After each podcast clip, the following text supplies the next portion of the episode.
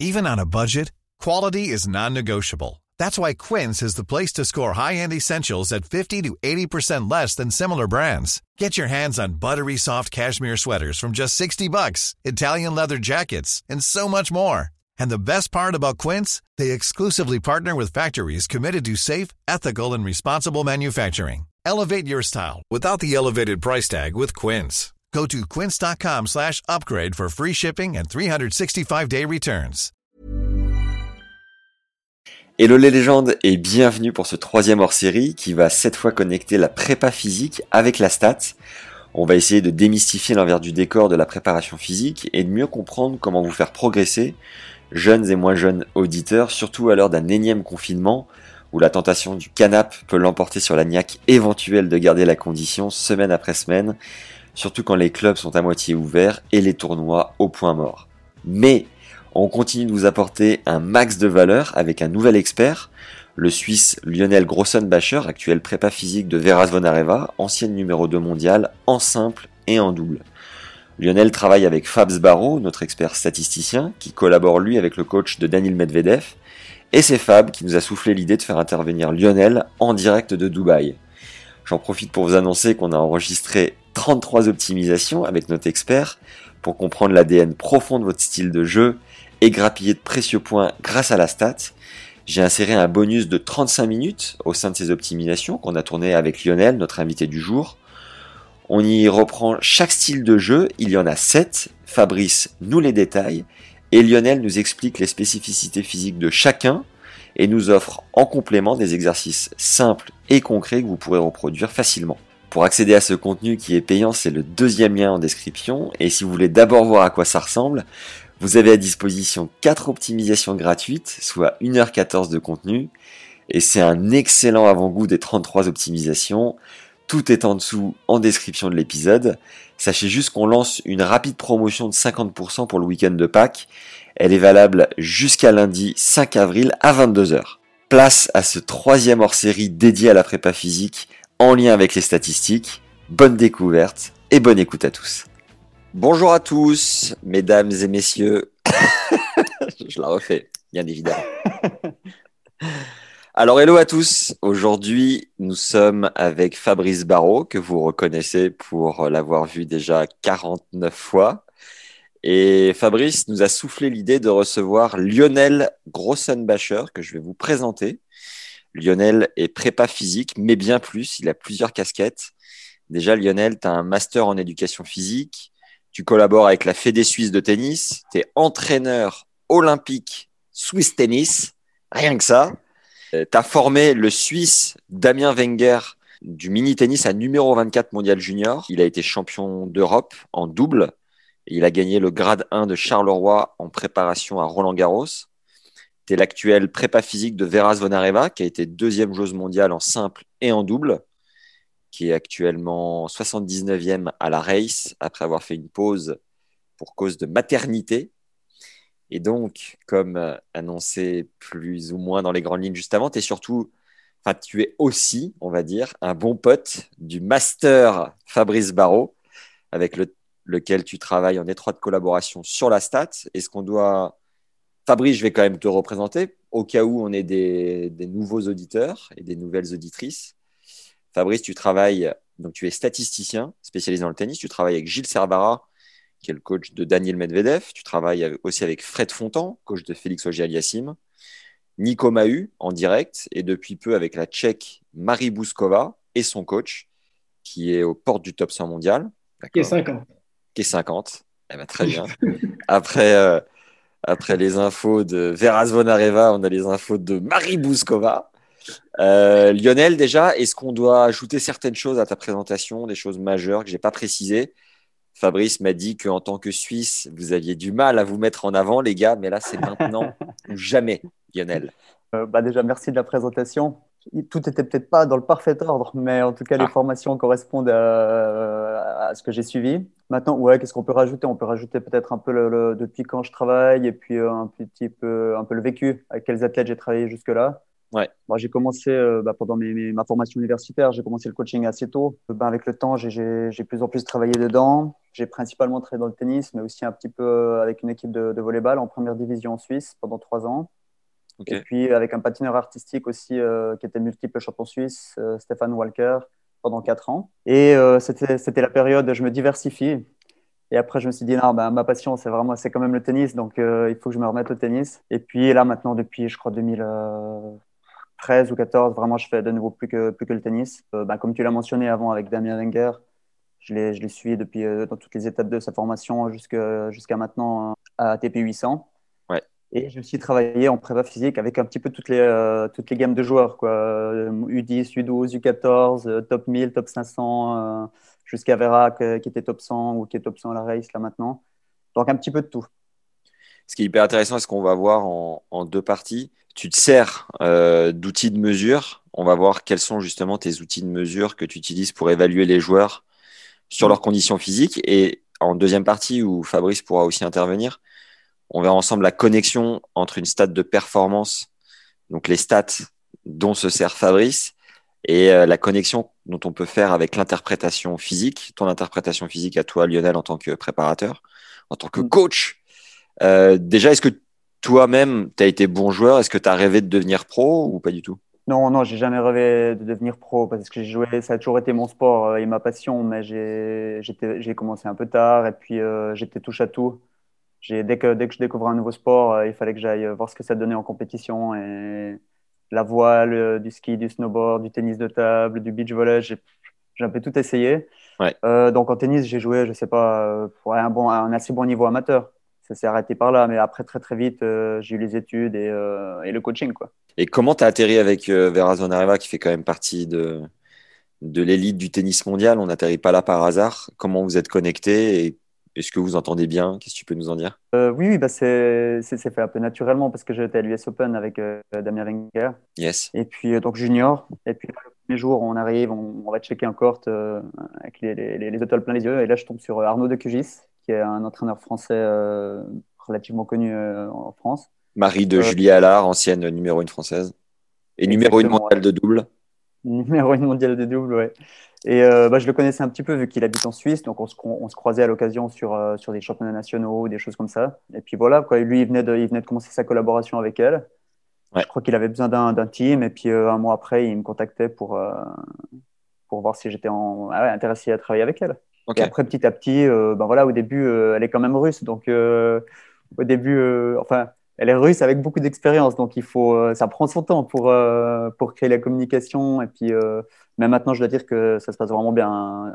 C'est vraiment facile de travailler avec. Ouais. ouais, vous entendez bien, elle est cool avec toi au quotidien, c'est facile à gérer? Ouais, ouais, ça va, ça va. Bah, il, faut savoir, il faut savoir écouter parce qu'elle a quand même des idées assez précises sur, sur beaucoup de choses. Ouais. Et après, euh, après, il faut trier un petit peu tout ça et puis essayer de la, diriger. Et puis, euh, et puis après, elle, elle, est, elle, est, preneuse. Et sur l'entraînement physique, c'est facile parce que parce que c'est une grosse bosseuse. Donc euh, là, là, elle prend tout, elle travaille, elle en demande toujours plus. Donc il faut plutôt la freiner là. Ce dont on parlait l'autre fois en off, que tu me disais, c'est que elle a 37 ans, je crois, aujourd'hui, c'est ça? Ouais, 36 ou 37, ouais. 37, ouais. Et ce qui la faisait tenir, j'essayais de savoir si c'était bah voilà, le fait de, de, jouer le jeu, de faire le taf, ou vraiment la passion. Et tu disais que non, elle avait un truc intérieur où parfois il fallait plus la freiner, tellement elle était euh, déterminée dans son projet. Et, finalement, il n'y a pas forcément de secret. Elle est là. Bon, elle, est, elle doit être lucide évidemment sur les enjeux du circuit, sachant que elle fait partie des anciennes où le prize mm. money euh, a évolué avec le temps, mais elle est quand même, elle reste animée euh, par une espèce de passion que toi tu peux ressentir en tout cas dans l'énergie qu'elle met d'un point de vue physique. Bah, c'est la, la, question, euh, sans qu'on la, lui pose directement, elle est, elle est impossible à répondre, mais, euh, mais quand on met autant d'énergie, de, d'efforts, de souffrance euh, dans ce qu'on fait, notamment dans l'entraînement physique, dans, dans, dans, les voyages et tout ça. Euh, je vois aussi la manière dont elle se renseigne en permanence sur les résultats des autres, sur euh, ce qui se passe sur les réseaux sociaux. ouais, je, je, à mon avis, sans passion, vraiment avoir une, une, passion profonde, une motivation profonde pour ce sport, je pense pas qu'on puisse continuer à le faire. Donc, donc moi, je pense que la flamme, elle est là. Juste pour recontextualiser, tu es à Dubaï, c'est bien ça, pour le tournoi qui approche, là, qui commence demain. Juste petite anecdote parallèle, je, hier, Là, on est, on est quoi On tourne début mars, donc avant le tournoi de Dubaï. Et hier, il y a Benoît Père, notre ami Benoît Père, qui a fissuré en, fin de match et qui a posté une photo sur Twitter avec un très joli émoticône où voilà, il, il, montre son prize money. Et en fait, on se rend compte que en disant euh, bah, finalement, ça vaut le coup de jouer comme une merde parce que bon, voilà, il nous montre qu'il gagne bien sa vie. Mais nana comme Zvonareva, qui a quand même un peu plus de bouteilles, a gagné quasiment le double. Et bah, voilà, des, des joueurs et des joueuses comme ça, j'avais juste envie d'en parler très rapidement. Mais des joueurs et des joueuses comme ça qui mènent leur barque, qui la mènent plutôt bien, sans forcément faire de vagues. Mais il y en a, il y en a, il y en a à l'appel. Alors après, c'est pas ce dont on parle le plus, mais euh, mais bref, j'avais envie de, revenir sur ce petit fait marquant. Fabrice, est-ce que tu peux juste nous dire ce que tu juges particulièrement intéressant dans le boulot de Lionel, dans son approche et dans votre complémentarité à tous les deux bah, il, correspond à une expertise que, que, j'ai besoin. C'est comme, comme là, je le revendique non-stop, la statistique, que je veux qu'elle soit interprétée par des experts, bah, il, représente l'expertise. Donc c'est exactement ça que, que j'apprécie euh, chez Lionel. Quoi. Et en plus qu'on soit amis. Tu vois. Déjà, on est amis, on s'entend bien. C'est quelqu'un qui a, cru en la stats dès le départ. Et en plus, il m'amène cette expertise physique que je ne possède pas. Et, vice-versa, Lionel, en quoi, euh, en quoi l'association avec Fabrice te, fait aller, te tire vers le haut quoi? Si tant est que ça soit le cas, peut-être que. bon, on va voir. Euh.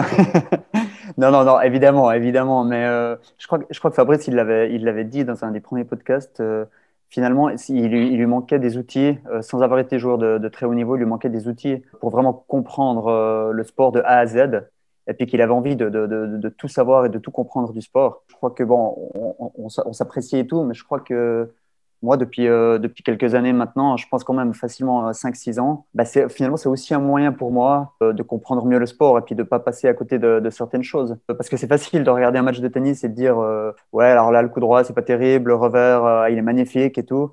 Mais après, quand on regarde les chiffres, bah, il y a beaucoup de choses qui, qui se confirment, mais il y a beaucoup de choses aussi qui ne se confirment pas. Moi, je crois que je l'ai plutôt fait au début par humilité et par intérêt, parce que, parce que je trouvais ça simplement intéressant aussi, d'avoir un maximum de données et par humilité parce que ben voilà j'avais besoin de, données concrètes peut-être pour compenser mon manque d'expérience en tant que joueur euh, pour pouvoir simplement mieux travailler en tant que coach. Un rapide break pour vous rappeler qu'on a enregistré 4 optimisations pour mieux comprendre l'ADN de votre jeu et gagner 15% de matchs en plus grâce à la stat. Parole de statisticien. C'est 1h14 de contenu gratuit en lien juste en dessous on le sent avec un Gilles Servara qui va chercher des experts. D'ailleurs, c'est comme ça que je t'ai connu, euh, Fabrice, c'est en ayant fait une interview avec Gilles. Évidemment, les cerveaux sont plus euh, productifs et on va, voilà, on découvre, on progresse à, plusieurs. Et Gilles, aujourd'hui, c'est entouré, c'est un chef d'orchestre avec toi en tant que statisticien, avec une prépa mentale, avec un prépa physique. Quasiment tous les meilleurs joueurs ont ça. Mais le tennis qui a été un milieu assez conservateur pendant des années, en train de considérablement s'ouvrir, et, c'est particulièrement euh, intéressant de, d'aller chercher un peu de la complémentarité dans, dans différents profils. Est-ce qu'on peut commencer du coup par euh, ces fameux outils de mesure dont tu te mhm. sers au quotidien pour évaluer les joueurs sur leurs conditions physiques? Est-ce que tu peux nous les, nous les citer, nous en parler et puis euh, vraiment nous expliquer comment tu fais quoi? Oui, je vais essayer de le faire. Je vais essayer de le faire euh, vite fait parce que je pense qu'avant de, avant d'énumérer les outils, ce qu'il faut savoir, c'est que le, il faut juste parler un petit peu du tennis en lui-même. Que qu'est-ce qu'est le tennis et comment il fonctionne. Donc les, premiers, les premiers outils ou les premières mesures dont, on dispose, c'est toute l'analyse de l'activité. Donc c'est de savoir euh, qu'un match il dure en moyenne 90 minutes, qu'on a 3 à 4 déplacements euh, en moyenne par point, ou qu'un point dure 6 à 8 secondes en moyenne, des choses comme ça. Après la définition énergétique, alors on en trouve beaucoup. Moi je dis toujours que c'est un sport d'endurance, de force, vitesse, euh, coordination. on a finalement toutes les notions dedans qui sont importantes. On a la partie vitesse-coordination, parce que c'est un sport complexe en termes de coordination et qui, qui se passe à haute vitesse. Mais c'est un sport de puissance aussi, donc on a besoin de, on a besoin de force. Et tout ça, ça se répète, ça se répète, ça se répète entre 90 euh, et, et plus euh, minutes. Donc 90 et plus. Et dans vitesse, tu mets, tu mets explosivité ou pas? Ouais, alors après, la force, la vitesse, euh, tout ça, ça se. Il y a des sous-thèmes. Après, euh, dans la vitesse, on va trouver 10 euh, vitesses différentes la vitesse de réaction, la vitesse de démarrage, la vitesse d'accélération, la vitesse de freinage. Et pour la force, c'est la même chose la puissance, l'explosivité, la force de, la force de démarrage. il y a, voilà, après, c'est infini. Si on part dans, la, dans les termes de préparation physique, Ouais. Tout, se, catégorise en fait. Donc après, les tests. les fameux. Les fameux tests, les, données statistiques physiques. Bah, évidemment, on peut mesurer euh, la capacité aérobie, donc l'endurance. Là, il y a des tests types, comme le test qu'on connaît, léger bouché, ou d'autres tests euh, intermittents plutôt pour le tennis. Ouais. Euh, il y a des tests de force et de puissance. Donc des tests de force, on peut faire des tests de force maximale avec des poids ou avec des plateformes de force qui mesurent les, la puissance, par exemple, du bas du corps. Tous ces tests, juste te coupe une seconde, tu les fais quand tu commences avec ton joueur ou ta joueuse pour euh, partir d'une base et après savoir ce sur quoi tu vas mettre l'effort, le, focus? Ouais, alors c'est un petit peu différent pour, euh, pour tous les athlètes. Si on a un athlète euh, de 25 ans qui arrive, qu'on ne connaît pas, bah là, on va essayer de faire un maximum de tests pour, euh, pour apprendre à le connaître. Alors que si c'est un athlète qu'on a vu grandir euh, entre 14 et 20 ans, bah, là, on va faire des tests, pas pour le connaître, mais on va faire des tests pour mesurer la progression plutôt. Yes. Et, là, on va pas faire 60 tests parce qu'après, là aussi, il y, a, énormément de choses. Donc là, après, et on en parlera aussi par rapport à la stat, à un moment donné, il faut trier. Il faut prendre des choses qui nous paraissent les plus essentielles. Et puis là, voilà, deux, trois tests par joueur euh, et, on, et on essaie de progresser là-dedans. Et ça devient notre instrument de mesure finalement hein, pour progresser. Et le, et le joueur, si on fait juste un parallèle sur le joueur de club qui nous écoute, qui a envie de progresser, tu le recommanderais quel test? Bon, Fabrice, si je ne me trompe pas, les, les, données statistiques sont les mêmes, plus ou moins euh, pour n'importe quel niveau, en termes de durée de jeu et de, durée de points, etc. Oui, oui, assez, ouais, ouais. ouais. Donc, un joueur de tennis, je crois que je lui. de club, je crois que je le je le motiverais plutôt à faire des exercices de vitesse et de coordination, des choses comme ça. Ok. Des choses qui vont le rendre plus agile, qui vont le rendre dynamique, qui, euh, parce que c'est quand même souvent, c'est une chose qu'on remarque entre le joueur de club, euh, le joueur de performance et le joueur d'élite, ben, c'est la vitesse à laquelle les choses se passent. Ouais. Et quand on vieillit aussi, on s'en rend compte après euh, que c'est la vitesse qui diminue. Moi, c'était vraiment le, test que le joueur de club pourrait faire pour euh, partir sur une base de travail. Il y a des tests de laboratoire, il y a des tests qui demandent un peu de matériel, puis après, il y a des tests qu'on peut faire avec un simple chronomètre. Ouais. Et là, pour la vitesse, j'utilise plusieurs tests, mais il y a deux tests qui sont des tests de la Fédération française. Ouais. Euh, de tennis. Et il y a un test, c'est le, le, test navette. C'est cinq, euh, cinq longueurs euh, entre une ligne de simple et l'autre. D'accord. Cinq allers-retours, enfin allées sur la largeur du terrain de simple. il faut chaque fois passer un pied et puis là, puis aller au chrono. Et puis ça, c'est un test, un des tests références de la Fédération française de tennis. Donc ça, c'est quelque chose qui est super simple à faire. Et les joueurs, ils peuvent, ils peuvent déjà partir là-dessus et puis voir comment ils évoluent avec le temps en, s'entraînant. Oui, bien. Je peux leur donner, je peux leur donner une référence de temps. Ah, ça m'intéresse. On va dire pour, pour les femmes euh, qui arrivent à faire en dessous de, 10, 30 ou 10, 20, 10 secondes 30, 10 secondes, 10 secondes 20, on commence à être dans quelque chose de bien. Pour les hommes, euh, il faut être en dessous des 10 secondes pour que, en dessous des 10 secondes, ça, devient vraiment euh, quelqu'un de rapide. Et si c'est pas le cas, tu as intérêt de bosser au sprint, au démarrage, à l'explosivité? Alors, alors c'est des changements de direction. C'est un enchaînement euh, rapide de, de, vitesse de démarrage et de vitesse de freinage. Donc, euh, ce qu'on va souvent observer chez, chez les, chez les non-athlètes ou euh, les athlètes moins entraînés, c'est des problèmes à freiner aussi. Faire des courses en descente ou faire des freinages en descente, des bondissements d'une jambe à l'autre, des choses comme ça. bon, je, je simplifie, mais je pense que la partie freinage, c'est souvent le point faible. On voit de plus en plus sur les comptes Instagram, j'ai en tête David Goffin qui montre un peu ses entraînements physiques qui sont hyper pointus. Là, dès que tu nous parles de changement de direction, de tests en laboratoire, voilà, tout de suite, on est vraiment dans, de la pointe, dans de l'élite. On a cette image de, pour progresser physiquement, faire un footing ne sert plus à grand chose. Mais derrière, si on veut devenir bon euh, d'un point de vue physique, bah, tout de suite, euh, il faut avoir des tuyaux euh, qu'on rentre dans la gorge et, et, se faire des injections.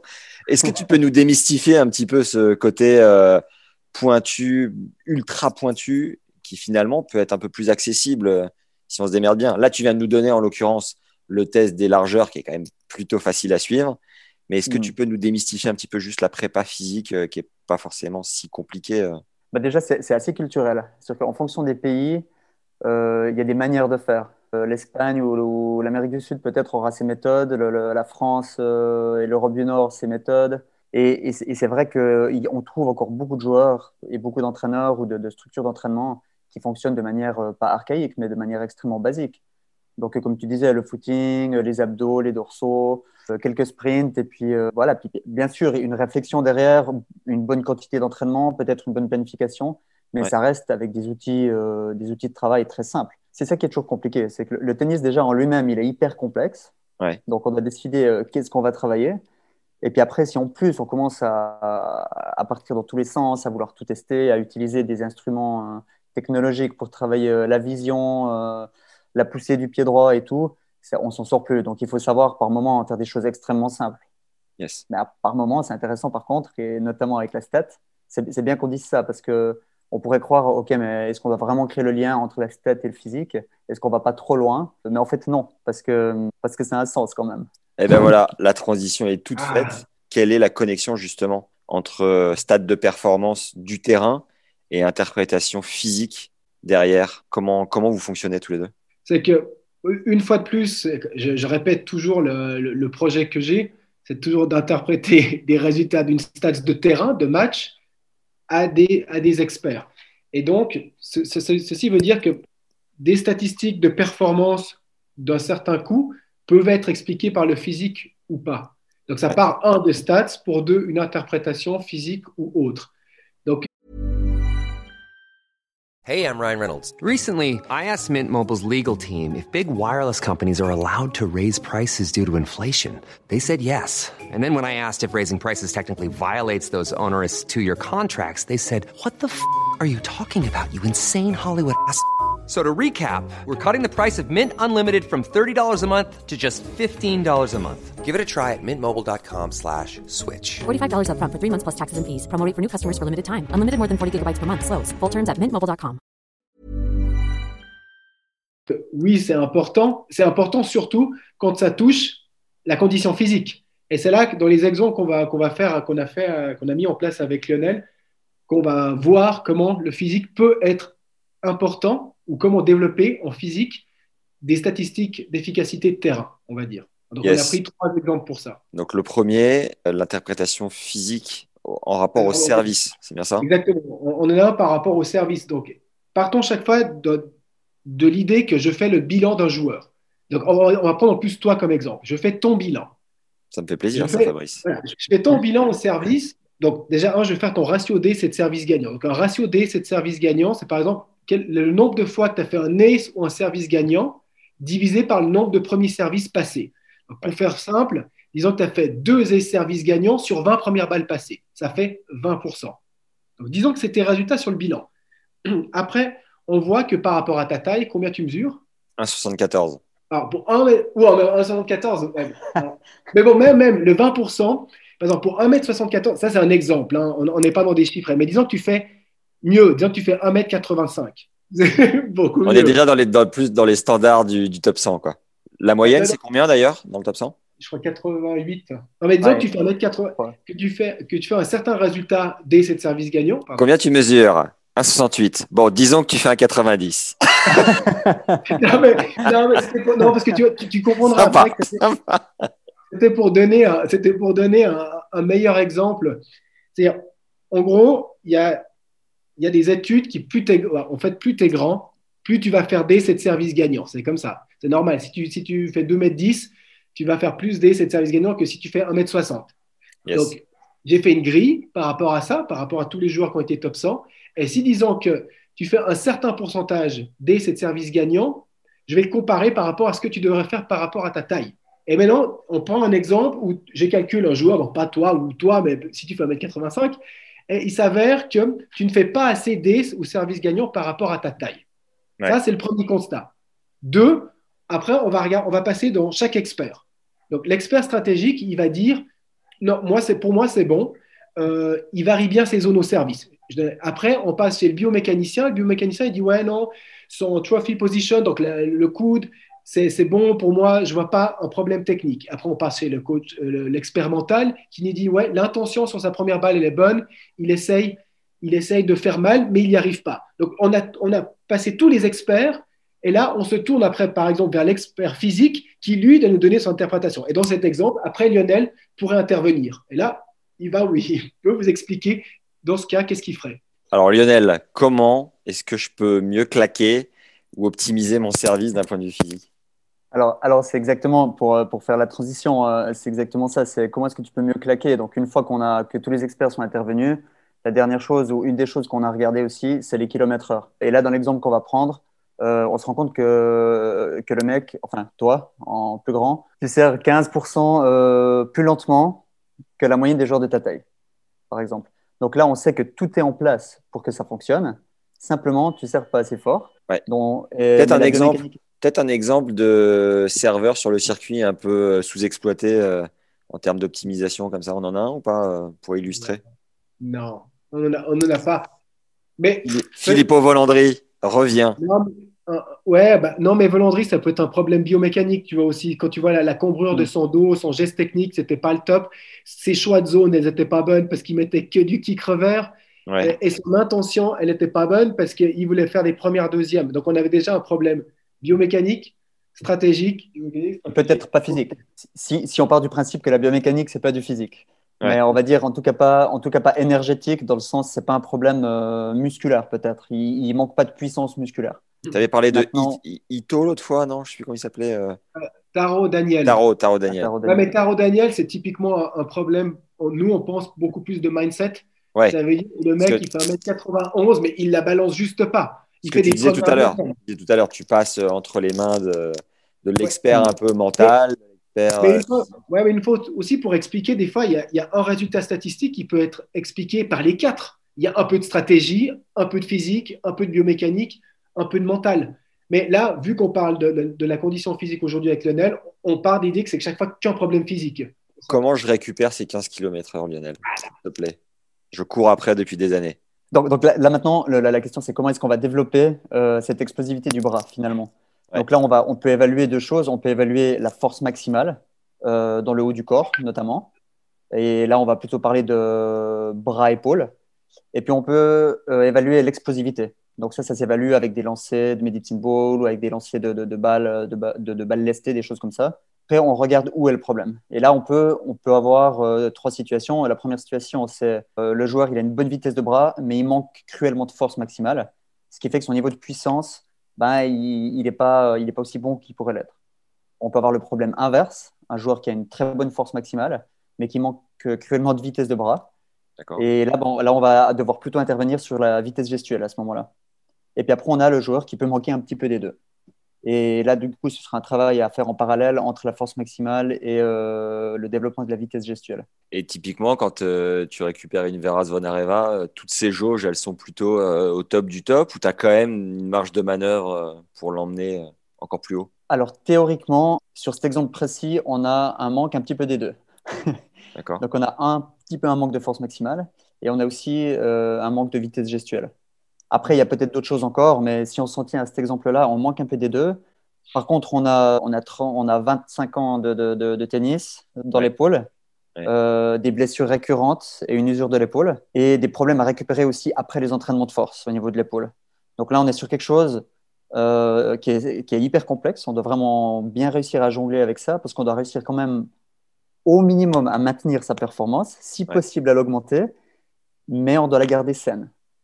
Donc, euh, les délais de récupération après les matchs sont plus longs, donc on peut pas, on doit attendre plus longtemps avant de pouvoir retravailler dessus. Ouais. Euh, si on, on, doit faire attention à comment on travaille dessus pour pas que ça crée euh, de l'usure non plus. C'est un, une situation qui est très challengeante pour un, un, entraîneur physique, ça. Ouais. Et il y a des deux trois astuces comme ça si certains qui nous écoutent ont des pathologies d'épaule ou de l'usure, comme tu le dis. La, la, la, clé, c'est la régularité. C'est la régularité des soins c'est ouais. la régularité euh, des exercices de prévention et c'est la régularité de l'entraînement.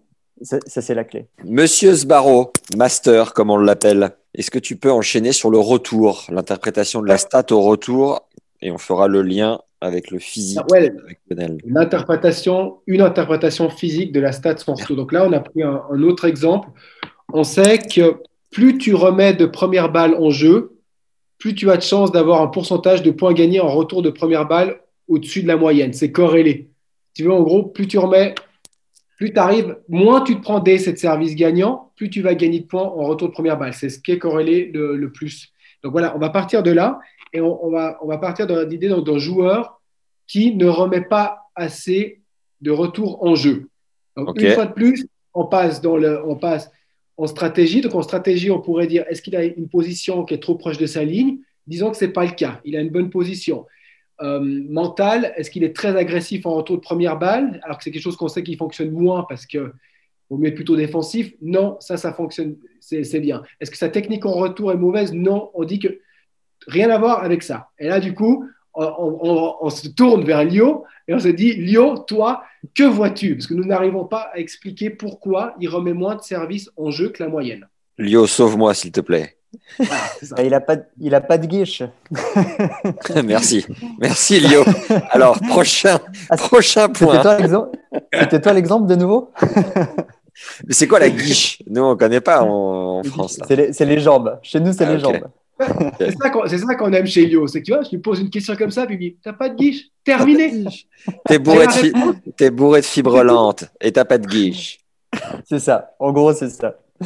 Euh, ouais, bah, donc Fabrice nous a, nous a fait le, le, cas. Donc effectivement, on se retrouve dans, dans, dans la situation où le, où le, joueur il est incapable de finalement d'atteindre la balle parce que tout est, tout est en place pour qu'il puisse le faire, mais il n'arrive pas à atteindre la balle. Donc là, on va dire ok, quelles sont les deux qualités dont on a besoin pour un retourneur? Bah, C'est quand même qu'il ait un temps de contact euh, dans son allègement qui est suffisamment court et en plus euh, la capacité à, à s'étendre, donc à pousser sur les jambes suffisamment fort pour pouvoir euh, aller chercher la balle sur les côtés. Voilà, on va dire que c'est un petit peu les deux choses. Donc de nouveau, comme avant, qu'est-ce qu'on fait? Si on ne connaît pas spécialement bien le joueur, on procède à une évaluation. On mesure la force maximale, on mesure euh, les temps de contact avec des, ce qu'on appelle des tests de, des drop jump. Donc on, saute depuis différentes hauteurs et on essaie de rebondir avec le temps de contact le plus court possible. Et on mesure ensuite la puissance euh, élastodynamique. Donc on va mesurer la capacité du muscle euh, à être élastique. Donc, à utiliser et la phase de freinage et la phase de contraction, en gros. Et, puis, on regarde là-dedans euh, où se trouve l'équilibre finalement du joueur. Et là, après, ben, on va dire, OK, qu'est-ce qui est le moins important peut-être là-dedans? C'est la force maximale, parce qu'elle n'est pas directement liée, elle, peut ne pas être directement liée à la capacité euh, élastodynamique, donc à la capacité à rebondir. Finalement, c'est ça qu'on aimerait. On aimerait qu'il rebondisse de manière dynamique sur les côtés. Et puis, euh, ben, après, en fonction de ce qu'on observe, ben, on définit les objectifs de travail si euh, on n'a pas assez de boom, de temps de réaction, de capacité à rebondir sur les côtés, qu'est-ce qui nous encourage à travailler, nous qui sommes avec une paire de baskets. Qu'est-ce qu'on a d'autre? Un élastique peut-être? Enfin bref, tu vois, avec le moins de matos et le plus d'efficacité, qu'est-ce qui nous encourage à faire? Alors, alors ce, qui est, ce qui est le plus simple à faire, et aussi chez des athlètes moyennement entraînés, voire pas entraînés du tout, et puis, c'est aussi quelque chose, euh, voilà, l'indice que je donne là, c'est aussi quelque chose qui est, valable un peu pour tous les âges. C'est qu'est-ce qu'on arrive à améliorer quand même avec l'âge? Quelque chose qui est, pas, qui est ni génétiquement euh, déterminé, ni qui doit se développer pendant la phase de croissance, bah, c'est le niveau de force maximale. Ça, c'est quelque chose euh, qu'on peut développer après la phase de, de, puberté, par exemple. On peut le développer jusqu'à 30, 40 ans. Donc, donc, finalement, ce serait le plus simple parce que sans analyse précise d'un spécialiste, on est plus ou moins sûr de ne pas trop se tromper. Si, quelqu'un de non entraîné s'entraîne en force maximale, euh, on va obtenir des résultats. Mais ça, veut dire quoi du coup force maximale et adapté au retour? Comment tu le tu l'adaptes alors, alors là, ce serait, ce serait un travail de force maximale euh, au niveau des jambes. Donc, euh, je donne l'exercice type, c'est le squat. Pour que ce soit réaliste par rapport au retour, au retour, ce serait de travailler entre un quart de squat et un demi-squat.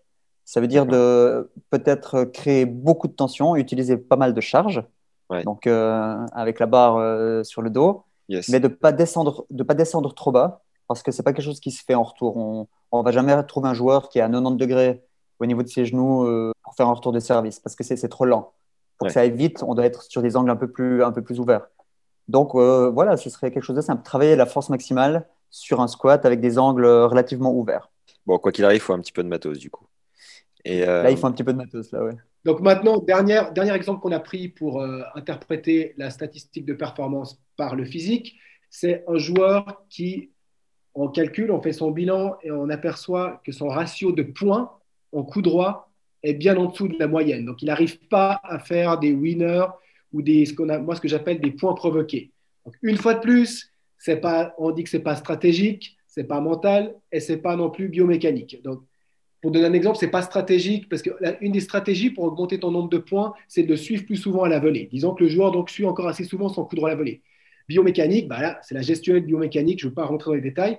Et mental, c'est souvent l'intention d'aller vers l'avant, on peut dire. Donc, il ose aller vers l'avant, il les fait avec des, coups droits long de la ligne, mais, pas, mais malgré tout, il a un ratio de points qui reste inférieur à la moyenne. Et là, on toque chez Lio, et Lio nous trouve la solution. Il va nous... Docteur Lio, avec mon, mon coup droit atteint du cancer, comment je peux le soigner? Ça, ça, c'est un mal, euh, c'est un mal que, qu'on retrouve beaucoup hein, quand même euh, dans le tennis, quand même qui est difficile à améliorer. Là, ça nous amène, euh, c'est quelque chose que je, que je voulais dire par rapport à la stat à, Fabrice. Je dirais, je dirais qu'on arrive à, il y a trois grands domaines qu'on arrive à mettre en lien avec la stat. Ouais. C'est euh, la technique du jeu de jambes, par exemple. Parce que là, il parle de suivre le coup droit au filet, ça demande une certaine technique de jeu de jambes et là, une certaine stratégie de jeu de jambes. Donc, par exemple, là, notre, notre joueur, il pourrait suivre son coup droit au filet, par contre, euh, il prend la balle descendante. C'est-à-dire que stratégiquement, il ne va pas se placer suffisamment proche de la balle, donc suffisamment, pas suffisamment dans le terrain pour le suivre au, au filet, par exemple. Euh, donc, ça, ce serait pour euh, technique et stratégie de jeu de jambes. La deuxième chose qu'on peut lier, c'est le côté énergétique, dont on a parlé avant sur le service et le retour. Donc, là, on est sur force, vitesse, endurance. Qu'est-ce qui manque dans ces trois facteurs de, de- de conditions physiques? Puis le dernier aspect, c'est la biomécanique. Et là, typiquement, bah, pour le coup droit, ce serait là, on est sur un problème biomécanique. Maintenant, vu qu'il n'est pas dans la stratégie du jeu de jambes. Donc, on a vraiment un problème avec ce joueur. Il n'arrive pas à développer euh, de puissance. Déjà, sur le jeu de jambes, comment tu bosses? Qu'est-ce que tu encourages à, à faire pour, je sais pas, pour l'améliorer, pour euh, être plus véloce, pour... euh, Euh, bah, il y a un, il y a un exercice qu'on utilise euh, avec les tout petits qui est, d'annoncer, euh, ça c'est peut-être suisse, mais c'est c'est le tip top. C'est l'exercice du tip top. C'est euh, c'est que quand la balle touche le sol, le joueur euh, annonce tip. Ouais. Et puis quand il touche avec la raquette, il annonce top. On peut leur dire, ben, vous, allez, euh, vous allez chercher un, un rythme entre le rebond et l'impact qui est toujours le même. Et ça, ça va les forcer, quand les balles sont plus courtes, à pas attendre la balle. Ouais. Ça va les forcer à, à enclencher leur jeu de jambes pour qu'ils aient cherché la balle plus tôt. C'est un exercice, s'il si, s'il est bien fait, qui est qui est, qui est vraiment sollicitant en termes de- de- d'endurance et de concentration. Endurance Ouais. et concentration, si on le fait pendant 4-5 minutes de manière rigoureuse, c'est assez exigeant. Et, et de manière générale, pour améliorer euh, les deux autres points dont tu parlais sur le coup droit, est-ce que tu recommandes d'autres exercices, d'autres prises de conscience Je sais pas? Oui. Alors après, euh, faire des coups gagnants ou bien frapper la balle, pour moi, c'est tout le temps euh, dans cette chaîne cinématique, donc dans, dans la biomécanique. La chaîne cinématique, c'est la, c'est la manière avec laquelle on va prendre les forces dans le sol. Elles vont Ouais. passer à travers le corps pour pouvoir les, les- les- transférer à la fin euh, dans la raquette et dans la balle. Ouais. Donc c'est la manière dont, dont- dont, voilà, le- le- toute la force va finalement euh, finir dans, dans la balle, si possible pour faire un coup gagnant. Et là, on peut avoir deux problèmes. On peut avoir, ou trois problèmes, un manque de force, simplement, qui va se traduire plutôt par un manque de gainage à ce moment-là, euh, un manque de, de coordination, ou alors ce que j'appelle un manque d'harmonie. Ouais, ou coordination, c'est un peu la même chose, un manque d'harmonie. Allez, pour simplifier, on va dire qu'on a l'énergie et l'harmonie. Et on, on doit d'abord contrôler ça. C'est, est-ce, que, est-ce que notre athlète, par exemple, il, euh, il force, il force beaucoup trop et du coup, il n'obtient pas de vitesse? Ouais. Ou alors, est-ce que son harmonie gestuelle, elle est vraiment bonne, mais finalement, tout est en place, y compris l'harmonie gestuelle, mais ça avance pas. Donc là, si ça n'avance pas, c'est dire qu'on est sur un problème euh, de force. Donc là, on a de nouveau traité un petit peu notre problème et après, on va travailler. On va dire, OK, l'harmonie est bonne, peut-être que la force euh, générale est bonne. Maintenant, on doit aller travailler spécifiquement sur cette chaîne cinématique. Donc, on doit entraîner notre athlète à, prendre la force dans le sol, à la faire passer dans les jambes, dans les hanches, dans les épaules, dans le bras et jusque dans la raquette. Et ça, on le voit, on le voit tellement bien chez les filles. Je me souviens de Justine Hénin qui était vraiment euh, pas épaisse et qui arrivait à envoyer en, en allant chercher tellement de force dans le sol. C'était impressionnant, vraiment, la puissance qu'elle arrivait à générer. Si seulement j'avais pu reproduire ça, les gars, j'aurais dû vous rencontrer beaucoup plus tôt. Il est jamais trop tard, mais Jamais bon. trop tard. Mais bon. C'est pour ça que c'est pour ça que, que le tennis il est hyper intéressant parce que moi, moi j'ai travaillé avec des mecs euh, un, deux. Enfin j'ai j'ai quelques exemples pratiques. Ouais. Des gars qui jouaient euh, top 500 ou top 300 mondiaux qui n'arrivaient pas à faire 5 appuis faciaux. Par contre, ouais. euh, la coordination et l'harmonie du geste étaient telles. Et c'était des punchers en plus, des gars qui faisaient des coups gagnants. Donc euh, ça, veut bien, ça veut bien dire qu'on n'a pas besoin de tout pour être efficace en tennis. C'est, Ouais. euh, on a 100, 100 joueurs, on a 100 cas différents. Et c'est ça qui est beau. C'est ça qui est bon. Et du coup, pareil, transition toute faite, c'est que dans la troisième partie, bon, j'en parlerai en conclusion, euh, de manière peut-être plus détaillée en intro et en conclusion, mais dans la troisième partie, on détaille avec Fabrice les sept types de jeux euh, qui sont présents dans son, dans son livre en fonction des, voilà, d'un point de vue statistique.